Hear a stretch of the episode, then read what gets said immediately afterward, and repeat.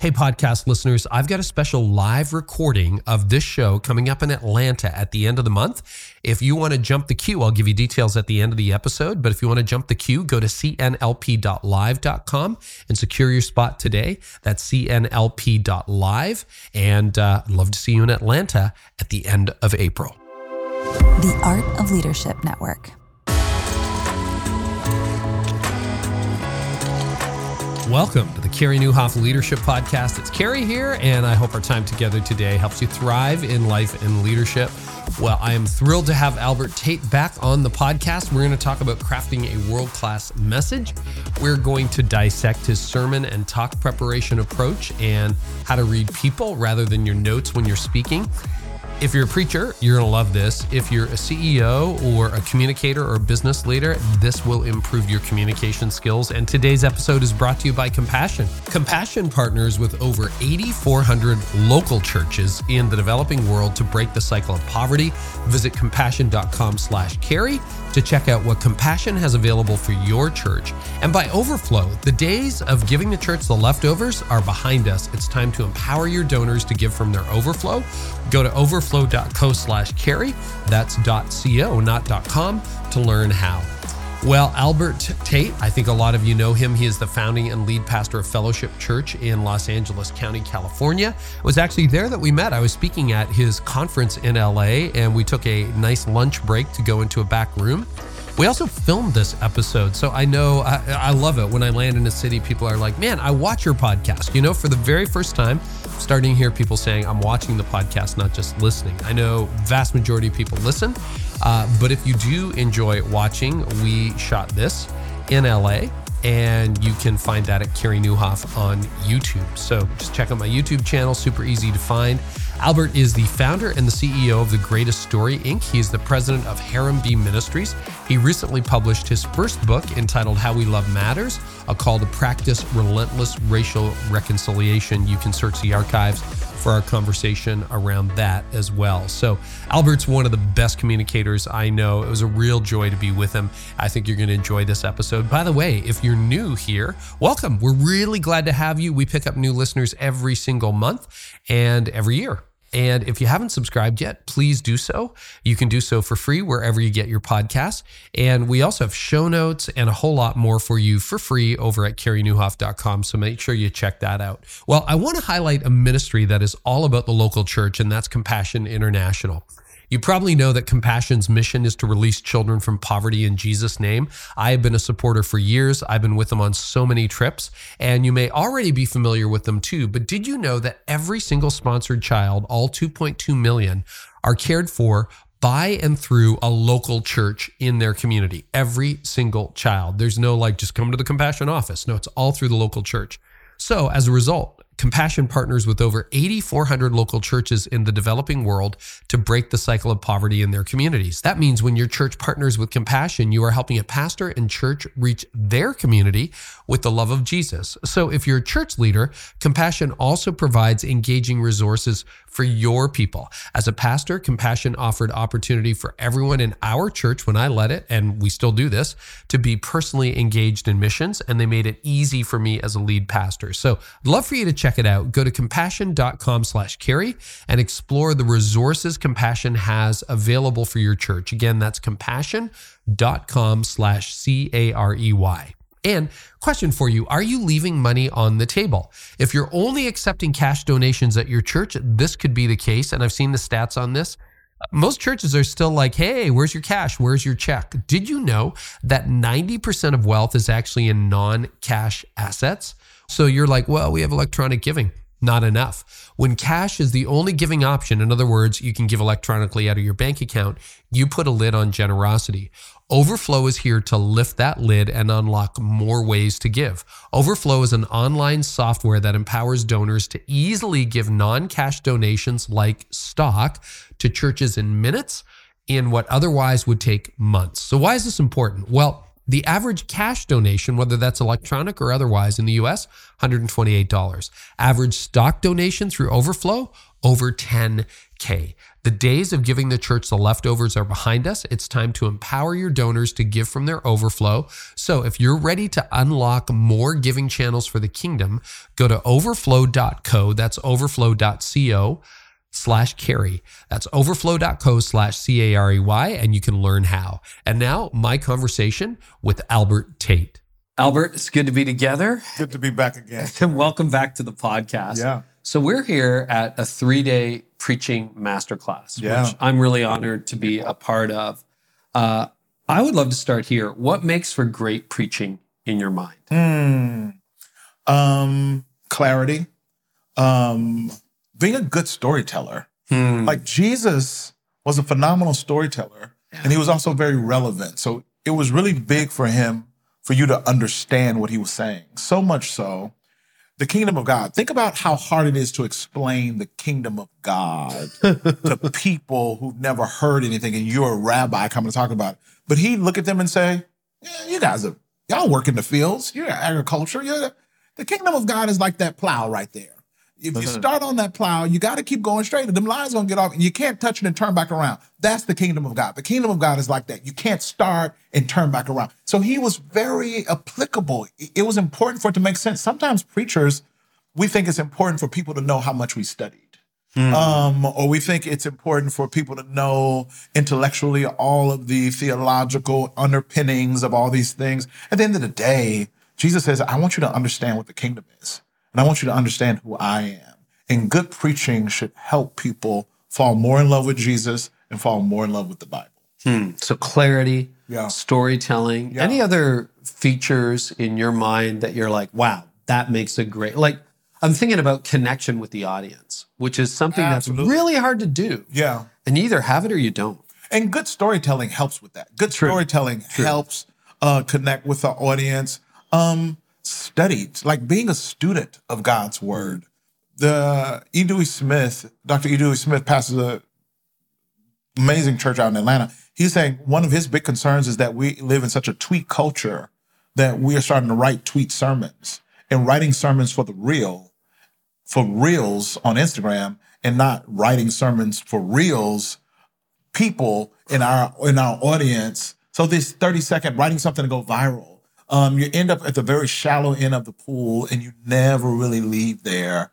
And he just said, I'm just concerned because people are so highly incentivized to get something to go viral that we are missing the opportunity to get something that's deeply formative for people in their souls. So for the preacher, stepping your game up and studying, investing in the word and presenting something that has been in the crock pot, not something that's been in the microwave. Because you can taste the difference.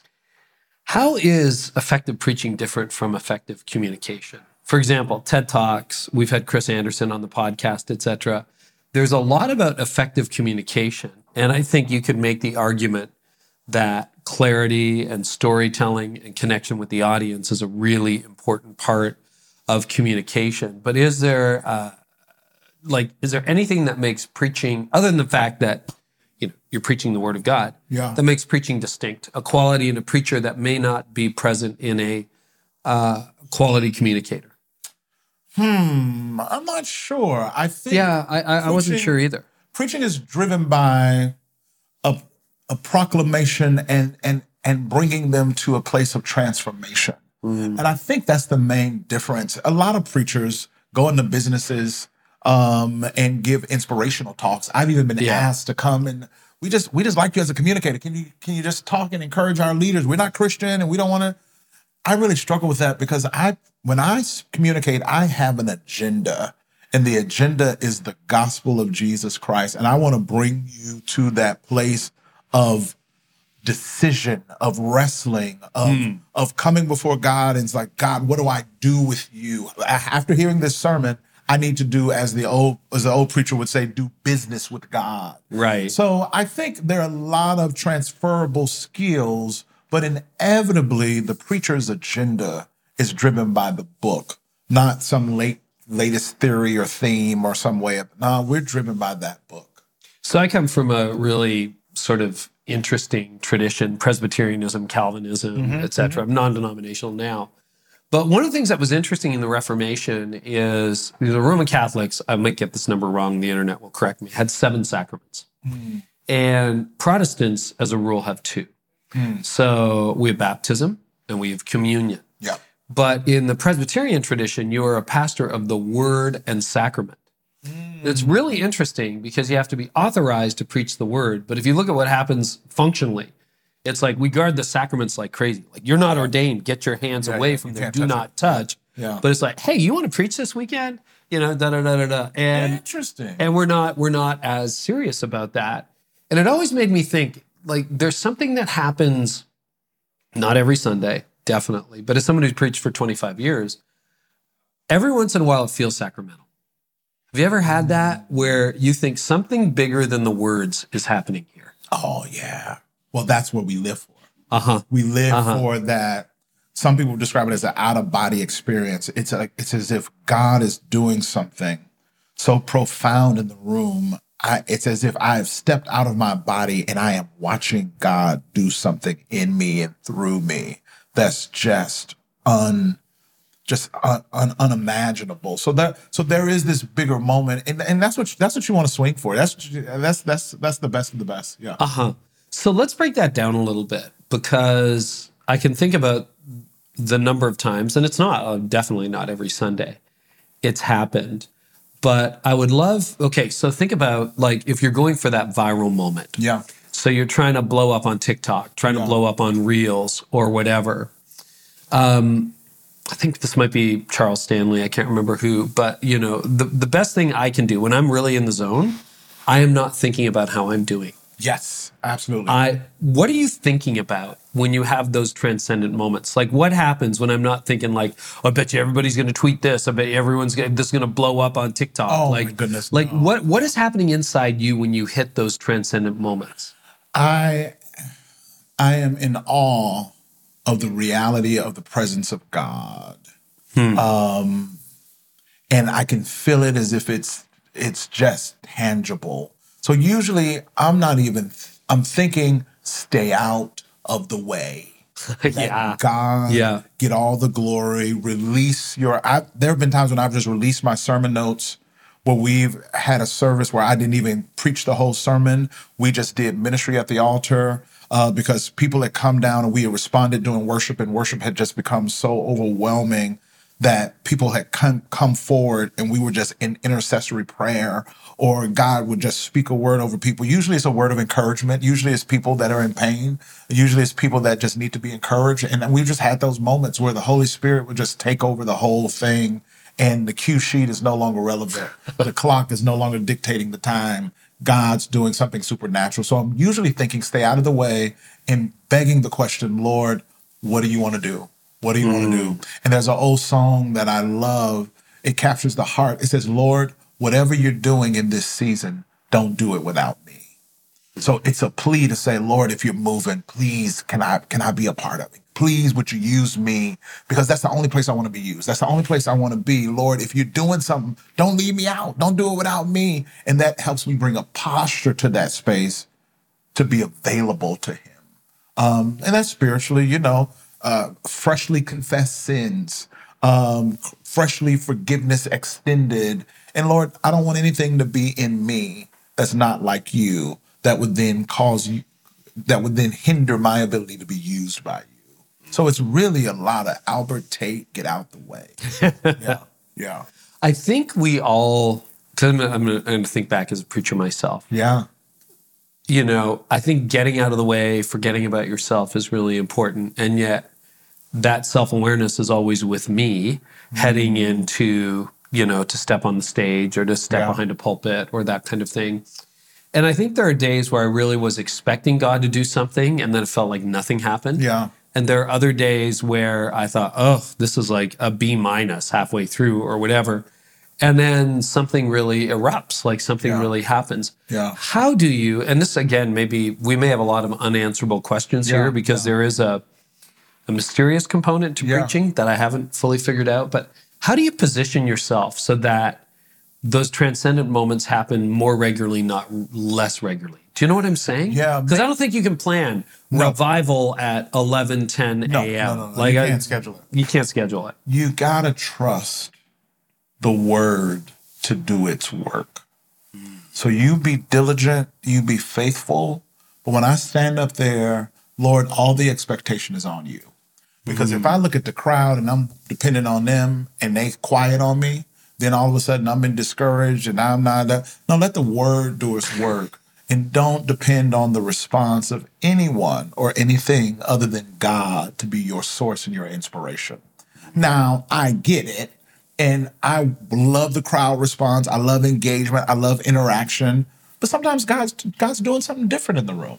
So you just, you just got to trust that. Because there are times when I walk away and I'm like, "Ew, I don't know. If, uh, can we take that offline? Can we just make sure? I mean, I know we preach in the room, but can it not live in effigy like forever online? Like, but even then, it's God's word. If it if it was God's word, it's not going to return void.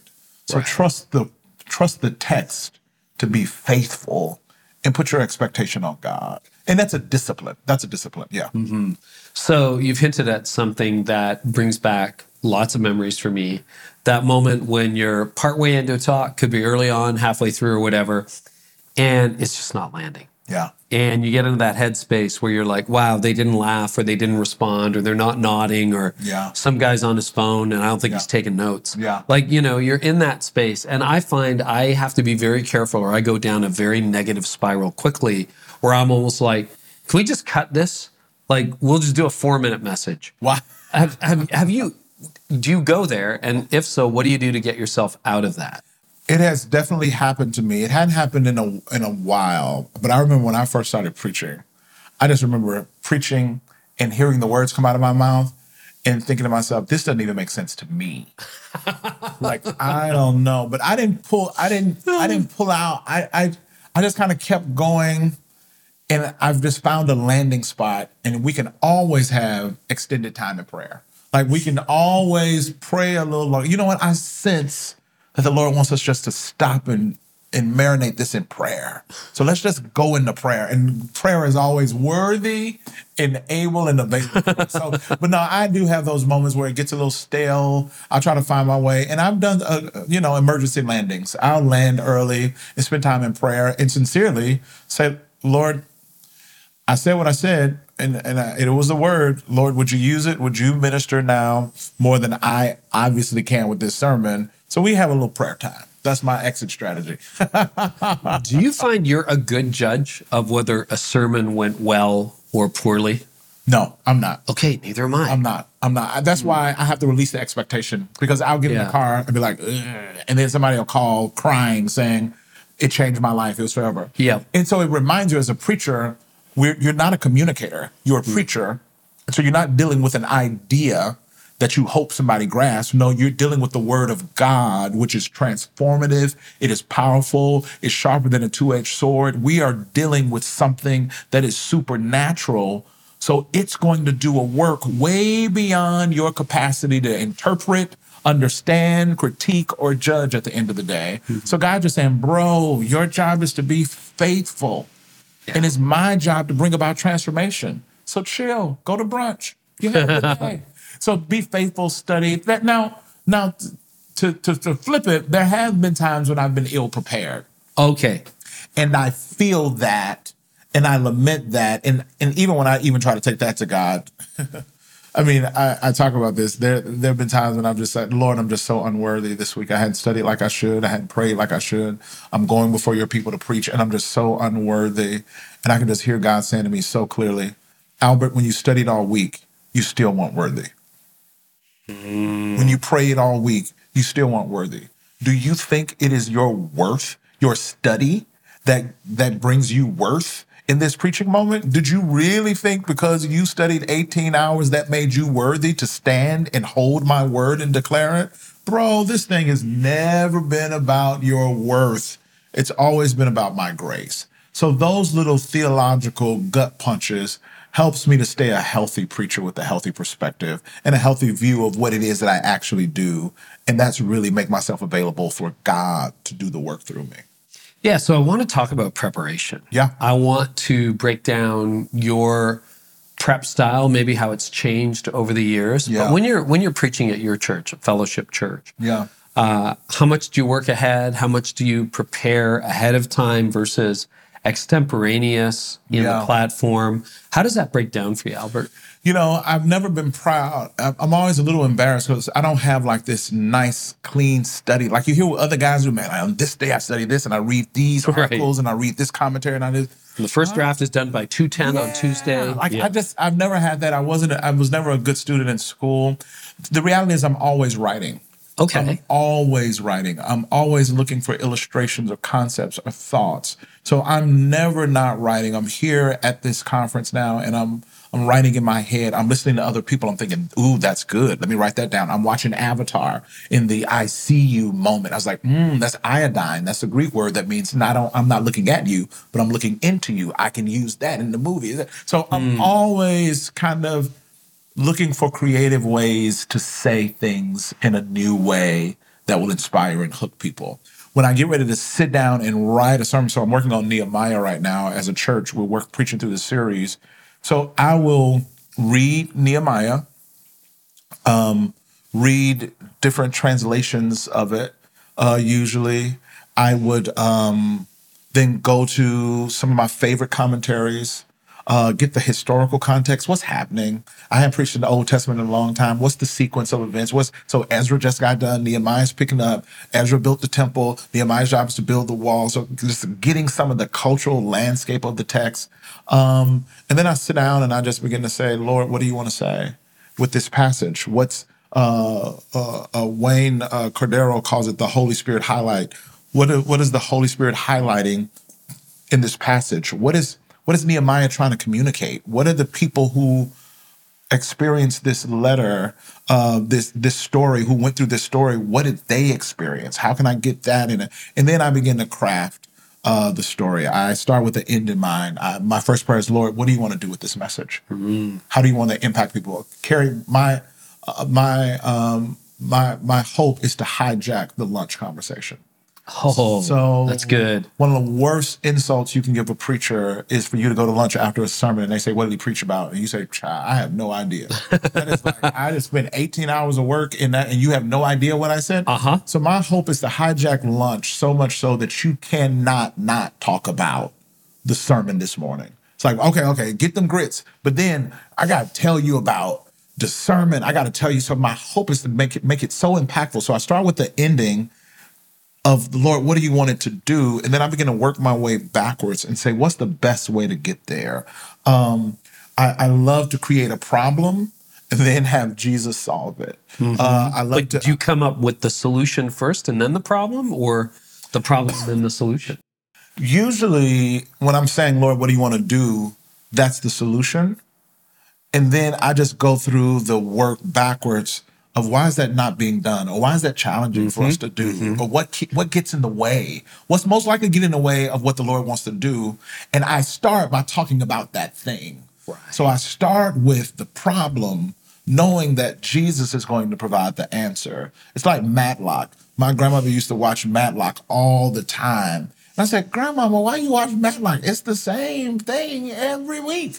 Uh, Matlock, somebody gonna be in trouble. He gonna go to court. He gonna win the case, and it's gonna be over. She said, "Oh, baby, you don't watch Matlock to see if he gonna win every week. No, you watch Matlock to see how's he gonna pull it off this time." I think people know Jesus is gonna win every week in the uh-huh. sermon. They're just coming to see how's Jesus gonna do it this time. What hmm. problem? What situation? What tension? How am I going to be invited to overcome and to be more like Jesus this week? And what are the things that I get to surrender this week? So I try to I try to put together the pieces like that so that when people leave, they feel like um, I want to know Jesus more and I want to know my Bible more. Yeah. So when you're taking notes randomly, because I agree, insights hit, hit you at the most inconvenient Yeah, time. yeah. Not just in the shower, but on walks in the forest. Yeah. When you're at a conference, when you're listening to somebody else, when you're driving to lunch. How do you capture them? or do you capture them I capture them on my phone in the Notes app. in the Notes app? Pretty so the simple. Notes app is, is changed the game. I used to have um, a, a book that I would just write stuff in, like a little journal type thing. But now that I got the Notes app, because whatever device I open up, it's on it. So I always have access to it. And I just have, and if it has a theme, or I'll just put at this conference, Carey Nieuwhof is talking, here are some notes. Uh, or then sometimes I'll categorize them uh, thoughts on culture um, and church, thoughts on leadership, uh, sermon illustration idea, and then I just load it up. And then every now and then before I study, I'll just flip through the notes I've written and see if anything springs up, see if anything pops up that's relevant to my current text that I'm dealing with. Super nerdy. Do you have separate notes for separate ideas, like sermon notes or thoughts on culture, or is it like one big document? Mark Mark Batterson has one massive Word document that's probably the longest Word document in the world. I tend to do like sermon. I have it in Evernote because I've been using Evernote for uh-huh. 100 years before there were notes. And it's like sermon ideas 2023. Oh wow! So I just have it there, and then it, it, it's like a dumpster fire once you get below that. I'm my whole notes is like that. It's just all the dumpster Yeah. fire. Yeah. But there's, it's not one document, but it's just a bunch of them. But most of them are just sermon ideas. And it's all searchable. It's all searchable. I just Mm-hmm. typed in. I can type in a phrase, and it comes right up, and it's making it's oh, it's so it's so helpful. Great. So let's talk about um, how far in advance you work. Okay. And it's okay. This can be confession time. Oh, yeah, It's yeah, like yeah. Sunday morning, 4 a.m. I start the message. Uh, no, how, how far in advance do you work ahead? Post COVID, we do we video the sermon, so we film on like Tuesday or Wednesday. So you got to be done. So I got to be done, which has helped me get my weekends back. Because usually, if I'm carrying the sermon, I don't feel like I'm done writing the sermon until I've actually preached it. Okay. I know other people who feel the same way. I feel the same. Whereas I I could be done a month in advance and I'm done. No, uh, Weird. I'm- Okay. I feel like I'm done writing after I've preached it one time, and then I know where everything is because I haven't I haven't had my audience contribute to the sermon yet. Ah, So when I when I preach, even with the video, there's an audience there, and there are things that just happen in the room with people for me that don't necessarily happen when I'm writing. In that extemporaneous exchange and moment with them and their energy often adds to my sermon. Yeah. Not necessarily time, but like content, or they help me know what's what hits and what doesn't hit. I there have been times when I wrote something I thought, oh, this is gonna hit in the room hard. This is gonna be powerful. oh, yeah. And once I say it, it's like crickets. And then uh-huh. there's something that was just a cursory, just a, a throwaway thought that blows the room. Like they're like, whoa. And it's like, really? That was good. Okay, let me go back and start. so then I take that. And then when I come back from their contribution to it, their input, oh, the sermon's at a whole nother level. okay. So how does that work then? You're filming on a Tuesday night. Is that for online or Mm-hmm. It's for online. for online? Okay. And then you go deliver live on the weekend? Then I go deliver live on the weekend. Okay. So that's kind of like the feedback session. Yep, yep, yep. It's kind of Okay. feedback. You know, and you know, people. It's a good sermon. It just when you when you add a thousand people in the room, I'm sorry, it makes a difference. The energy and the interaction and that kind of stuff. Yeah, How many people do you have for a Tuesday night? anywhere from ten to twenty people. Yep. So it's like a studio audience. Yep, little studio audience just to get reaction and get people mean so much to the preaching moment. Yeah, it does. There's some people that it doesn't it doesn't matter. They're just looking at and they just preaching. For me, they oh man, they contribute. What is that? I think I, it, could, it could be my black church tr- tradition experience. It's very uh, in- interactive. We talk to one another. We preach this thing together. I had an aunt Vicky that when I when you preach something really good, she would say, "Come on with some more." but you got to watch out, Vicky though, because you get to going, and then she'd say, "Bring it on home now." Let's see. Wind it up. Wind it Why- come on now, let's take it all home now. So they there was a there was this beautiful exchange, this interaction. It's kind of like the um, Seattle Seahawks. They call their fans uh, the twelfth man, the twelfth member, as if the, the the fans are the twelfth member of the football team. Yep. Because they've noticed over the years they really do play a role in the outcome of the game. Yeah. Like yeah. there are home field advantage. home right? field advantage, and the level of noise that they create, and the level of energy that they can create, they can shift games at the mark of a dime. Uh, and and I think audiences and preaching is a, is a little bit like that. Obviously, uh, your time at Presbyterian Church, people wasn't yelling at you saying, "Come on with some." Well, they're not asleep. They're if you're not- they're. Presbyterian, Right, it's like, okay, right. we apparently do have some people still awake. so right, right, right. sign. Uh-huh. We're in here, but facial response, action, and energy. You just feel it's about uh, energy, managing energy. I think energy sounds spooky to people, but No. church, we're managing energy. A From the full room has its own energy. Yes, yes. And the sermon moment has energy. So it all depends on what's happened before my, I get up when I preach. That has an impact on the energy in the room and how I need to then cultivate. So you pay attention to those things when you're trying to master the craft of communication and preaching in the room. Yeah. Well, obviously, I didn't grow up in a black church, but I would say the same thing as a communicator. It is you are reading the body language Yes, of yes. people, and it may be a much more subdued response in my context. But it's still I, energy. Oh, you can Yeah, tell. yeah. Like they're they're zoning out, they're leaning in. Yeah. Uh, you know what I look for? I, I like the house lights to be up a bit. Elbow pokes. When you see when you see couples Community. poking Yeah, each yeah, other, going. "told you" or. "see" or "listen up," Well, like see, hey, let me tell you something. At the black church, Uh-huh. we'd be slapping each other, grabbing each other on. When you get to preaching good, oh my goodness. Oh, we, we can't just sit still. We slapping, high fiving, pulling each other. It's a beautiful, beautiful thing. It's a beautiful is a thing. beautiful but, thing. But it's just, it's it's about creating that response. Because why would not God's word provoke a response in our hearts and our souls? Whether this response is silence and reflection, tears, a head nod, I think when the word of God hits our body, uh, there's a manifestation to that power and authority as he's calling us to wherever he's call, calling us to himself. Um, uh, I think we respond. And, and you got freedom to respond. Nod your head, poke your arm, do something. But uh, I love it when it gets physical. I love it when it gets physical, when it gets in the body. And I mean, um, there are times when somebody, and I just, I look up and I'm standing up. I don't know when I stood up. I don't know what caught, but what they said moved me to my feet. yeah. Communication has the power to do that. We've had those moments here at the preaching Absolutely. master class, Absolutely. right? Yeah, it just moves you. Yeah. How do you how do you navigate that kind of audience response in a multi-ethnic Yeah. context? Yeah. Or, for example, if you were to speak at the GLN, which is not the home crowd for you, Global Leadership Network, right? What how do you how do you navigate that when it's not one culture or one major tradition Yeah. that's dictating the way an audience way- interacts with the communicator? You know, good communication is just good communication. Yeah. A good song is just a good song. A bad song is just a bad song.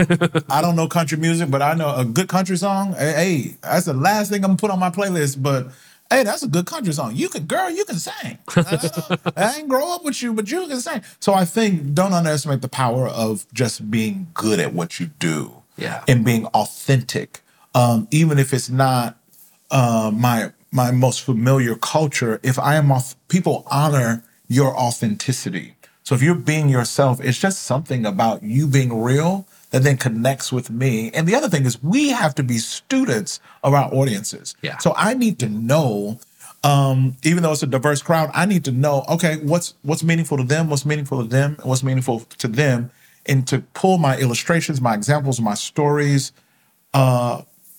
from areas that they will be familiar with and resonate with. Right. Even if that familiarity is, I'm so out of my comfort zone, um, I don't even know how to exist here. Just saying that, they are saying, Well, I know what that's like. I've been that way. I was like that when I went to my in-laws' house when I first time. I know, so I know. So even that, I'm giving them something to relate to. I'm finding things for, to relate to. So that's very intentional and very. Um, you got you got to be a student. You got to do the work. Like the Global Leadership Summit is uh, a lot of leader culture, business people, but also pastors. But you also got non-Christians and you got Christians. How do you put together a message? Um, and and I start where the room is, but when I'm done, we're gonna be where I am. I've where seen you do is. that. Yeah, yeah. So so yeah, go ahead. Well, I was going to say because we talked about this before in a previous episode, but you're not talking about code switching.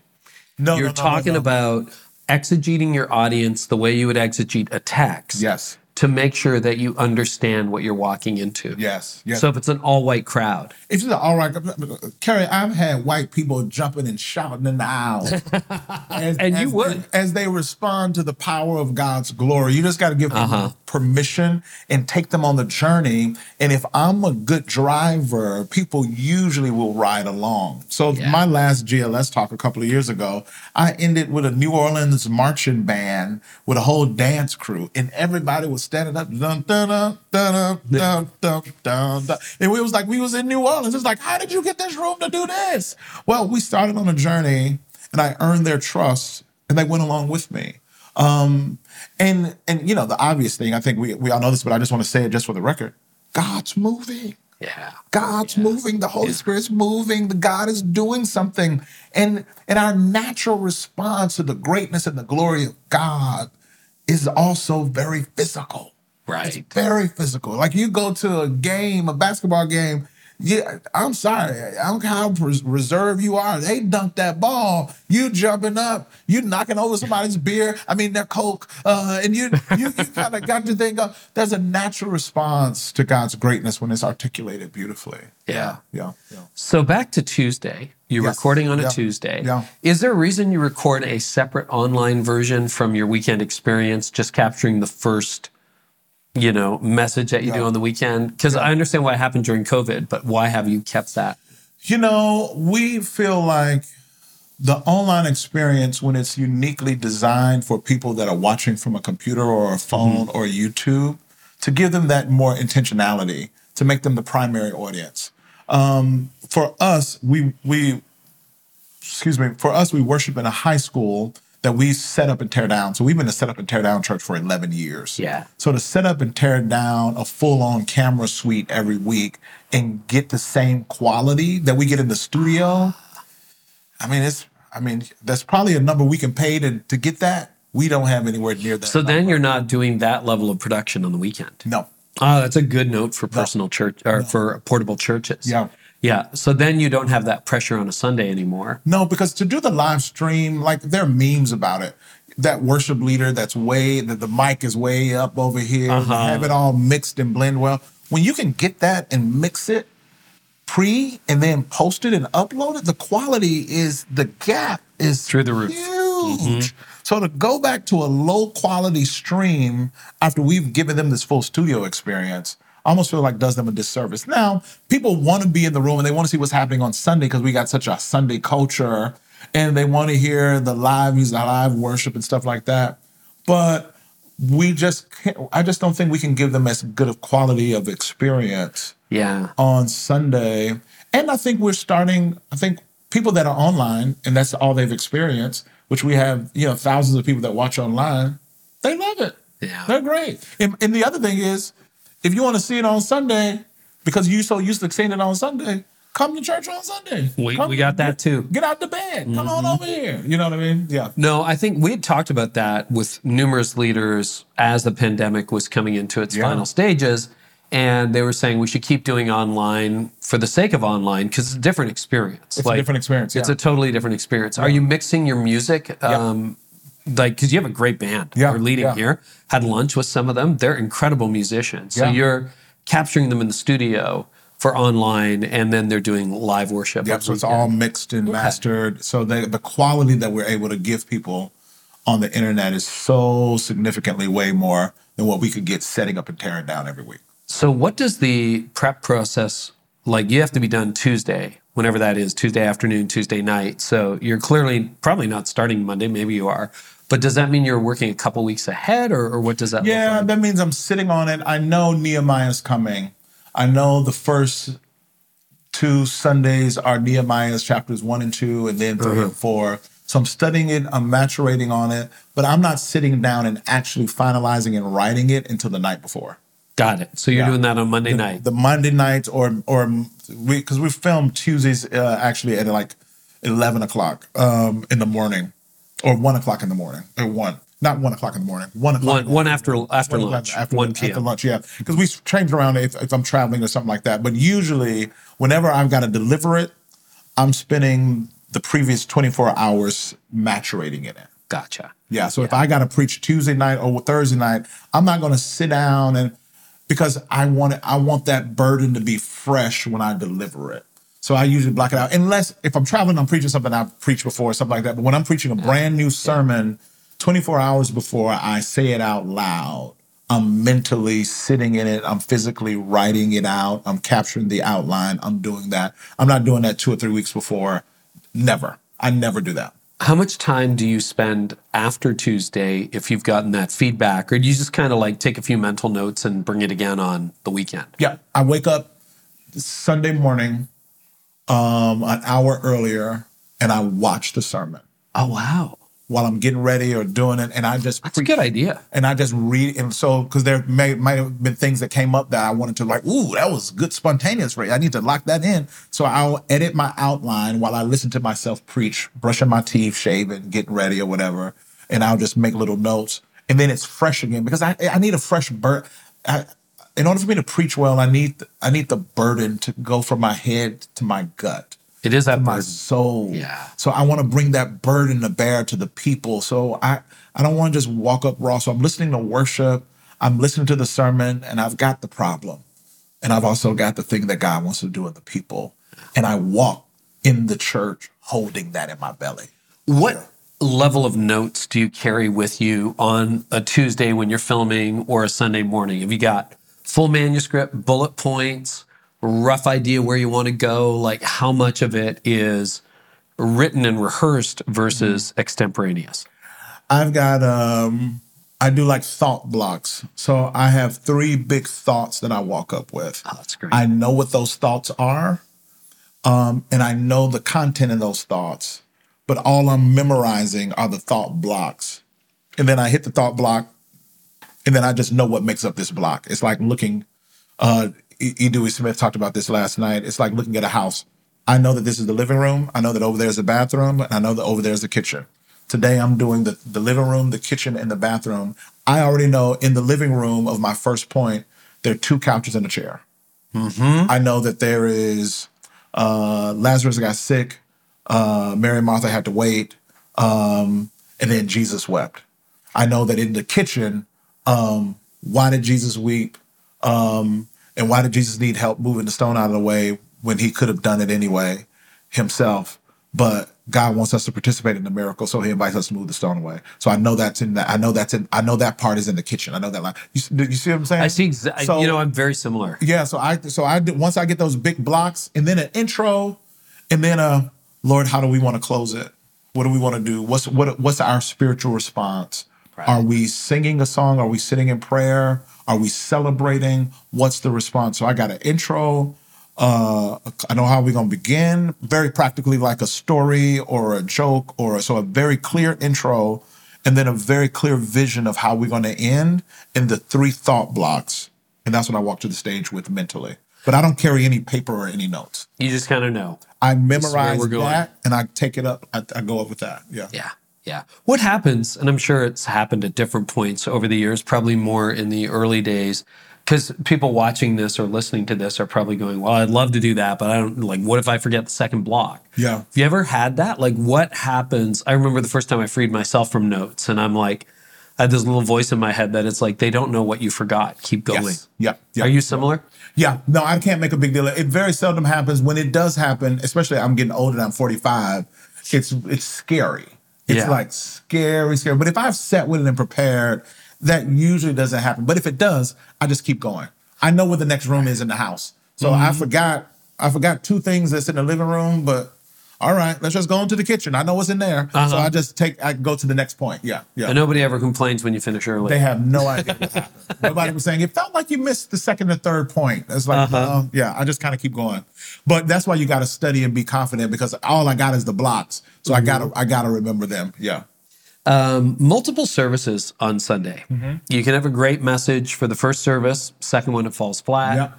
I always like it when the first one doesn't quite work because then I like I can top it. Yeah. But if I'm doing two or three reps on a Sunday and the first one is like I don't know how to make that better, oh, I find that very demotivating. it is the one of the worst Okay. worst things that can happen. Not alone. is you have a great first service. Except if you're there at the first service, that's Right, fantastic. for your audience. But, But, what I uh, had to learn as a preacher, that was a big problem. I would Oh, always yeah. in the in the in the the my comfort level because it's not even about the sermon being good. The sermon was good probably both times. Really, Yeah, yeah. Your your experience delivering it was better in one of the services. And, and you probably hit some things or whatever, but you just had more fun. You had a really good time at the 9 And mm-hmm. then at the 11, you just can't do this. You, you try to chase the fun you had at the nine. Yes. You Bingo. cannot chase it. Mm-hmm. You cannot say, well, I got to remember how I said that. How I said because of the timing of that. You got to start over. You got to say, that was a great experience. I'm forgetting everything that happened and I'm starting from ground zero at the next service. If you don't do that, you are creating just mental despair on yourself. Yeah. Because you're chasing the That win. didn't land. That Yeah, didn't land like it did a nine. Yeah, you're chasing it. You can't Yeah. chase it, and it's a different crowd. It's a different people. It's a different rhythm. I've tried the same little one-two kind of woo. I got that in the next service. Flat, not even there. Huh? Not there. Uh-huh. That energy. So you got to read the room. It's a, such a big part of preaching that we don't talk about. We read notes instead of reading people. So when you can get off your notes and read the people, you give them a fresh encounter. You give them a fresh experience. Don't try to microwave what God did in the last service. God is like, oh, I can do I can do something fresh. I can do something new. We don't need to microwave it. I'm good at that. I've got enough sovereignty and goodness and grace where I can give this second and third service a fresh encounter of my presence and my glory. And by the way, Mr. Preacher, I can give you a fresh encounter and fresh expression of my glory as well. So I've learned just to start from scratch every service How did you learn that? from tracing it and failing and feeling terrible about a good service uh-huh. that I couldn't match what God. It's like God, whoa, you did that. And so I'm thinking in the second service, okay, I got, I, I, I gotta add that. I gotta say that. And then when I'm preaching in the second service, when I'm not feeling the momentum that I had at the first one, I'm now discrediting what God is doing in the second service. Yeah. Because I'm I'm comparing and I'm losing by comparing. And this is a good start in this going room because this room, the momentum may show up in a different, completely different spot because God has assigned 17 people to this service to hear one thing that you don't even know about because of what they're going through. And because of what they're going through, God is going to move this way to capture this audience who wasn't at the previous service. So mm-hmm. I just had to stop playing God with his word and just say, God, you're sovereign. Let me start at ground zero with this sermon and give you an opportunity to be God afresh and God anew in every service. I love that perspective because I don't know if this is your experience or not, but I often find that when I'm done and I sit down with the production team or other people that, you know, we debrief with, the difference in my head, it was like a three versus a nine. Yeah, Probably it was the difference between an 8.2 and an 8.5. literally. Yeah. Literally. Because what I discovered is it was my experience delivering the message, not necessarily the delivery of the message. Correct. I everything clicked inside of me and my comfort level was strong. My Mm-hmm. and I just felt great. It's like I want to feel that again. And we struggle when when we felt a little clunky on the inside or ooh, I, I stumble, I stutter. Like if I stutter in the first five minutes, I lose momentum. I just like, oh, I hate to, I hate to fumble a word because now it's not as polished, it's not as clean. So, I just, so I had to say I have to get out of my way, um, and let God be fresh every time, even in me. Yeah. I got to ask you this, and I love asking this. Comedy is not my forte. I love watching it. I love laughing at jokes, Yeah. but like the ability to produce those moments on stage,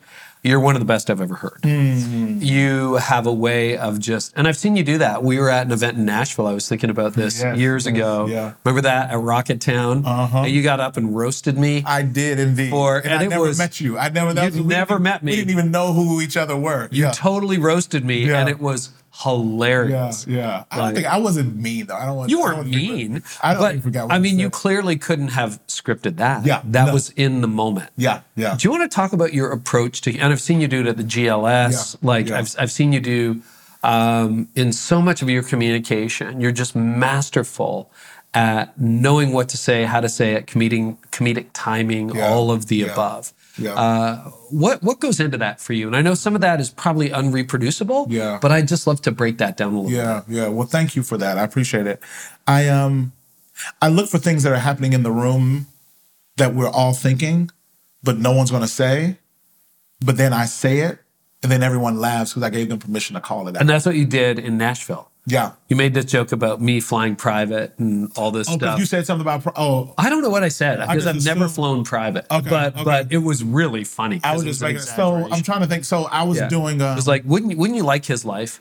Like it was oh, one of those things. you. Oh, Yeah, yeah, yeah, yeah. You're, I was like, fun- I was poking fun of the white guy. it's not my life. it. It's not. Well, I guess it is It's my like, life, but I, you know, I did that with Francis Chan one time. I made fun of him uh, because he's just so passionate, and I just said, "Lord, would you please bless me to have as much money as Francis Chan, so I can be that passionate too?" And she was just, I was just dying laughing. I was like, "I love Jesus too. If I sold a million copies of my book, that's just you know, people. Most people laugh. Some people were like, "Well, you know, he gave most of it away, Uh, and he's very generous." I said, "I didn't say nothing about his generosity. The Lord blessed him with some money. He let him alone. I, I want the same. Bless me, Lord. Even me, Lord. I want to sell a million copies, a million, and I will give God ten million praises. You know." uh, so, but I think you take things that are obvious, to things that, that people are thinking, uh, and do it. I was at an event the other day, and they had this camera production, um, and I'm in this intimate moment, and the camera guy got the camera and he just goes to capture this moment right in front of the audience and he's like right in front of me. And i was like yeah i think the the cameraman thinks he the holy spirit. Uh, i don't think he think people can see him. He just moving and i just start moving like him around. Like he just in front of all this lady can't even see my point because he just standing in front of her like he invisible like lord you know. And everybody just laugh because everybody's thinking that because i know that he's coming across so obvious I can see people checking out on me Right. and being distracted by that, but nobody's going to say anything about it. Uh-huh. Oh, yes, they will. I will. And then it gives the room a, a release, and then I get to bring them back in, and I get I get them again, and I get to take them where I want them to go. So I think using comedy very intentionally, physically to make people laugh, it literally physically opens up their chest. it does. And then once it's open, you take the richness of the word of God and you punch it right in that opening. And it lands deeper if you're able to master that ratio. And I had spent a lot of time thinking about it. To be honest, it's just kind of something that happens and I just do. But I've seen the fruit of it, and people have said, Albert, I was laughing, but then I was crying. Huh? And uh-huh. to allow the word of God to do all of that, because it does. I think Jesus had a ball. I think Jesus and Peter and James and John, that, I think they literally gut laughed a ton Hmm. while hanging out with the water, hanging out at that wedding with the wine. Can you imagine that night? Hanging out with Jesus, they were not serious, saying, "Oh, theologically, what what a profound experience!" and the, the elements of the wine transitioning from water was just no. They were like, "Yo, Jesus, great. Jesus, what's up?" And Jesus was like, "You know, it's like."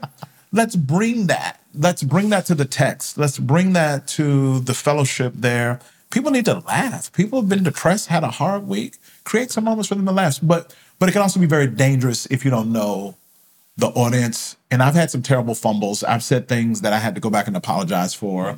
So comedy is hard and it is a little bit risky because everybody doesn't think things are funny.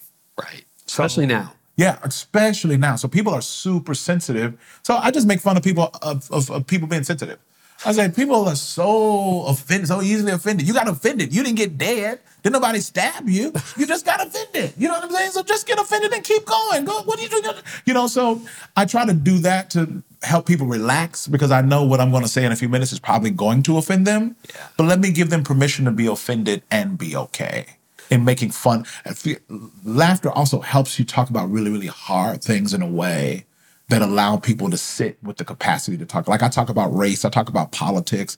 To use humor to help lay the foundation for that is really, really important. Yeah. How much of your humor is pre-planned, pre-scripted versus spontaneous in the moment? Maybe 10% is pre- pre-planned. Yeah. You're just watching I'm just sensitive. watching and seeing mm-hmm. what happens and picking up jokes in the middle of the conversation. Like the that. more prepared I am for comedy, the worse it goes. Yeah, it's just. And but but with that though, having the discipline to say if the comedy's not in the room, don't grab it. Don't try to force it. Oh, I don't. okay. I don't. I, I've never said I want to go into this sermon and be funny. Wow. That is not an intention at all. And I'm not writing jokes in my sermon.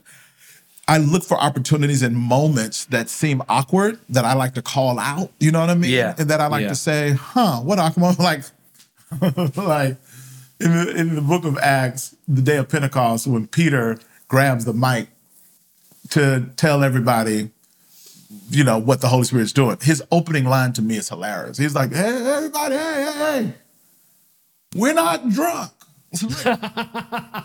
I've never heard that. It's like, what? Is that where you, why are you starting there? But then what's even funnier is his reason why they're not drunk. He says, we're not drunk it's too early to be drunk. it's not like, like, like, we shouldn't be drinking. It's like, no, it's just too early. In other words, if it was five o'clock, uh, we could be drunk. But it's 10 a.m. We ain't drunk. It's the Holy Spirit. You know what I mean? So, you know, I just think those are moments that make the uh the message come alive. And it's just like he really did say that. You got everyone's attention. Yeah, you got everyone's attention. Correct. And now we get to talk about the Holy Spirit coming in a way that feels more realistic and, and more natural. We, we, we tend to over spiritualize the people in the Bible, but they were just really people just like us. So yeah. to humanize them is to humanize the word of God and its ability to actually penetrate my own heart. I feel bad about asking this question because we're uh, we're on a lunch break while we're recording this. Yeah, it deserves its own hour or more. Yes. Yeah. What can white preachers learn from black preachers?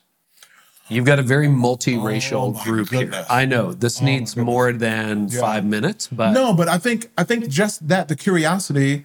White preachers need to study great black preachers. They need yeah. to study great yeah. Latin preachers. They need to study outside of their sphere. Um, but to talk specifically about black preaching, uh-huh. is some of the best preaching in the history of the world. Yes. Like some of the greatest communicators, E.K. Bailey, E.V. Hill, Tony Tony Evans, uh, Ralph Ralph West, like oh my goodness, these people, G.E. Patterson, um, um, uh, E. Dewey Smith, Bishop Kenneth C. Ulmer, um, Bryan Loritts, I think is one of the greatest preachers. Um, there's, I mean, Charlie Dates, Philip Pointer. Um, I'm talking about a wealth of great academic homileticians, that are just oh exceptional. So if if you're not a student of black preaching, um, you should really if you're if you're a preacher or a pastor and this is a craft that you want to cultivate, oh please come on over, come on over, check it out. Um, it will bless your life. Some of the best preaching in the world. Um, the white preachers, I would say, need to need to learn to be uncomfortable with need to learn to be comfortable with being uncomfortable. Um, and recognizing that there's a lot that you need to know that you'll never know that you need to know it because of the way your world is set up. Does that make sense? Yeah. There's a lot that you need to know, but there's nothing that's going to come to you and say you need to know this because your world is set up to tell and reaffirm that you pretty much got everything you need. Um, but when you seek the kingdom call and the kingdom assignment, you realize that I'm called to all people, all seasons, and in all stages of life. I need to do the work to sustain that call. So I need to be able to not just preach to people that don't look like me, don't live like me, don't vote like me, but that aren't in the same generation that I'm in. Yeah. Uh, how does a boomer communicate with a Gen Zer? Um, because we steward this book and we're not called just to preach to the 60 plus, we're called to speak to all people. So being a student of the craft, I think drives you in places that should make you uncomfortable. Hmm. Hmm. How do you keep growing as a preacher? It's so interesting. I'm I'm growing more now through rest. Hmm. Um, and finding healthy rhythms to live in a healthy pace. Um, because I feel like for a season, I was running in a way that kept me on empty.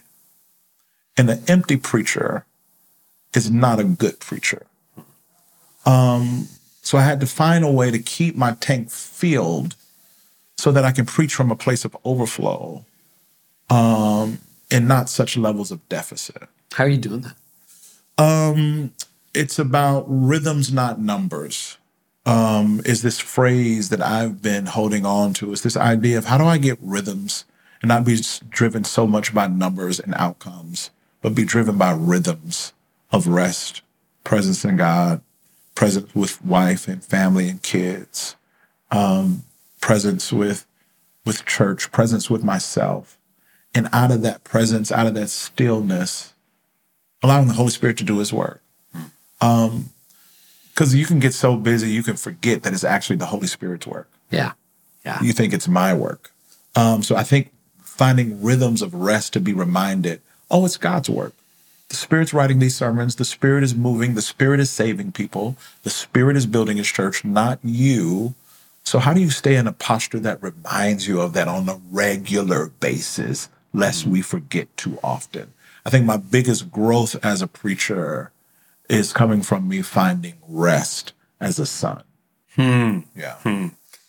So, uh, people want to learn more. Are you doing the preaching master class again next year? Yeah, I'm doing it next year. Yeah, I mean, yeah. we're just barely at the beginning of 2023, but yeah. Uh, where can people learn more, Albert? Preachingmasterclass.com. Okay. Check us out there. And then all of my socials are Albert Tate. So mm-hmm. Instagram, Twitter, TikTok. You know, um, I had a twerking video to go viral on TikTok.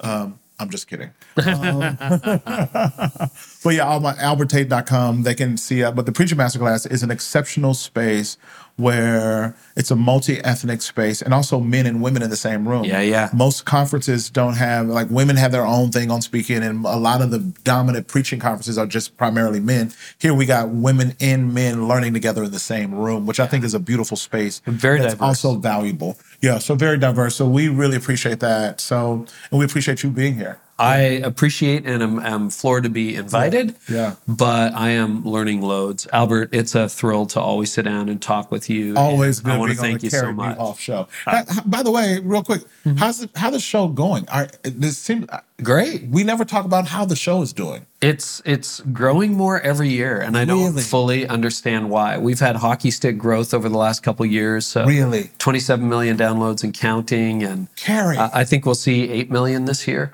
based on current trends. So we're very well. this excited. episode is going to do a million. Well, it'll do a million easy. Me and Francis easy. Chan's book. You know mm-hmm. what I mean? Mm-hmm. There we go. Mm-hmm. so we're really grateful. Thank Always you so good. much. Okay. Albert never disappoints, man. I love that conversation. And if you want more, you can go to careynieuwhof.com slash episode 562. You will find the show notes there. You'll also find transcripts free of charge and a whole lot more. That's sort of the gateway into everything else I do. And trust me, there's a big world beyond the podcast. I'm loving what's happening in the Art of Leadership Academy. You can access that through careynieuwhof.com and a whole lot more. Hey, when your church partners with compassion, did you know you're helping a pastor and church reach its community with Jesus? Make sure you check out our partner Compassion at compassion.com slash carey and explore the resources available for your church. And today's episode was brought to you by Overflow.